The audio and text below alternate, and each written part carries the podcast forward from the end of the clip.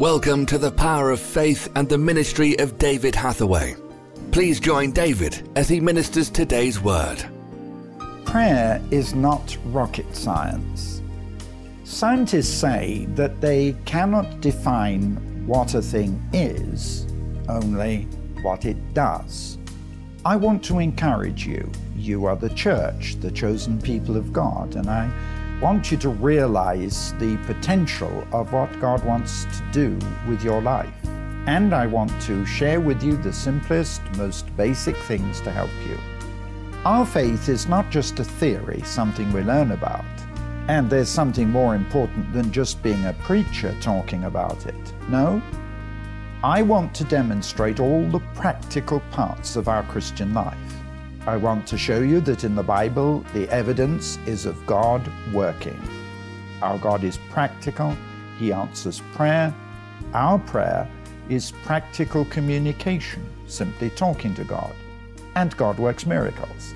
I've seen every kind of miracle you could imagine. People born blind, God opens their eyes. Broken backs mended, cancers healed, cripples getting out of wheelchairs. I know these miracles will happen every time I pray. I don't have any question about it. It's no different from knowing that every morning the sun will get out of bed and show itself at my window. It's simple, it's a fact, it happens every day. God works miracles every day, just like that. It's true.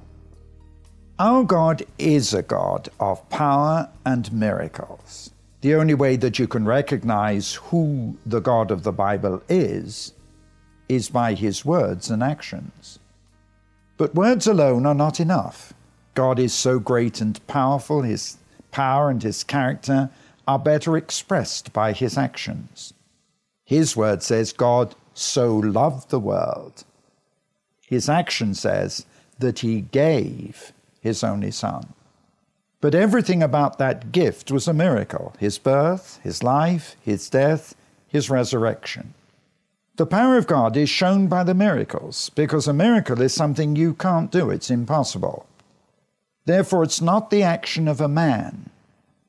My God, our God, is the God of miracles. I expect miracles to happen. It's normal in a true Christian life. I believe that they will happen and they do. It's as simple as that. I don't just believe, I know that when I pray for the sick, people will be healed. I just talk to God, Miracles and God go together. Simple, nothing complicated, nothing difficult. If you want a miracle, if you need a miracle, ask God. He'll do it. If you believe that He will. After more than 50 years of ministry, I'm still learning. I'm still asking, Lord, teach me how to pray. 60 years ago, my mother said that I would never be a preacher. I don't want to be a preacher. I'd rather see myself as a communicator. Most of my life, I've tried to learn simple lessons about communication. Not many people have the ability to communicate exactly what is in their mind to other people. Preachers can be some of the worst. But most of my life, I've had to use interpreters. And this is where I came to understand the problem. Unless my interpreter fully understands what I'm trying to say, he can't explain it to you. Grammar, sentence construction, and even words are so different in other languages. I remember many years ago in Russia, I had two different interpreters, both girls, trying to translate what I was saying to a pastor. Yet their translations were almost opposite. One said correctly that I would only do what the pastor asked if this was very much conditional on other people. The second who really wanted me to do it said simply that I would unconditionally. Result? Confusion. Another time I had an older woman translate. Uh, she was so lovely, so feminine. What I was speaking strongly as a man, she spoke so sweetly as a woman. As a result, several times she had to rephrase what she was saying as it was in contrast to me. The secret of communication is when people respond to you. As an evangelist, I need to communicate the reality of the gospel, God's love, forgiveness, and power to deliver. I can only do this powerfully when the Holy Spirit comes on me. Then I pour out my heart, His heart. And the people come forward in their thousands to respond. Only the Holy Spirit can enable me to communicate like this. It's the same in prayer. Romans 8 says, When we know not what to pray for as we ought, the Spirit Himself makes intercession for us. Simply talk to God, ask Him.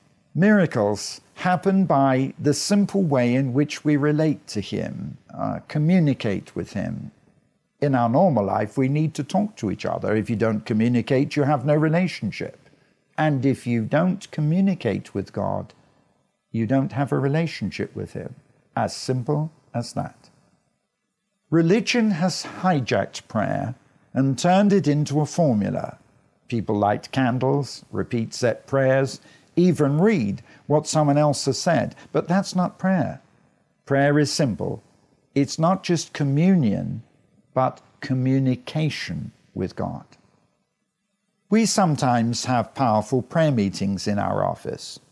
But before we pray, I talk to the staff what we're going to pray about, why, what we need. And whatever we need, it only comes from God. We have to pray. So I talk about these things with the staff first, and God is present. He's the unseen guest, the silent listener to every conversation. I know God is there, God is listening.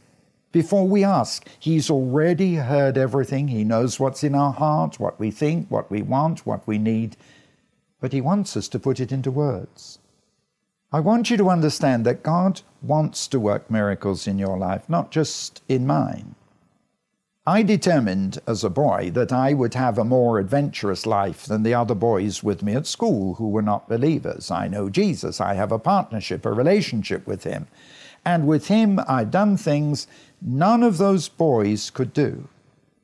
From my earliest days, I knew my God was a miracle worker, that with Him, absolutely nothing was impossible. But how does God work miracles? The challenge can be found in many verses, but I want to show you a simple secret. In Matthew 17, when the disciples could not heal the boy, they asked Jesus why. He said because their faith was too small. He put the responsibility back on them. They should move mountains. In Mark 11, Peter asked, Why did the fig tree die overnight? Jesus said, Whatever you ask, if you believe that you will receive, you will. You can move mountains. Putting this very simply, it means that your words and your actions must coincide, they must agree. The Bible says that we have direct access to God. Our only mediator is Christ, Hebrews 9:15. This is one reason why I don't always pray for people personally. In my meetings, I don't lay my hands on all the sick. I tell them I'm not a healer.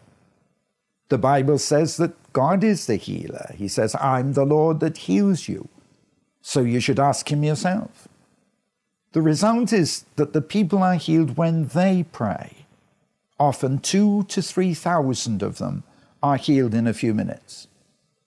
As these evangelistic meetings are all broadcast on TV, thousands of miracles happen, and the people call on the free phone line to testify.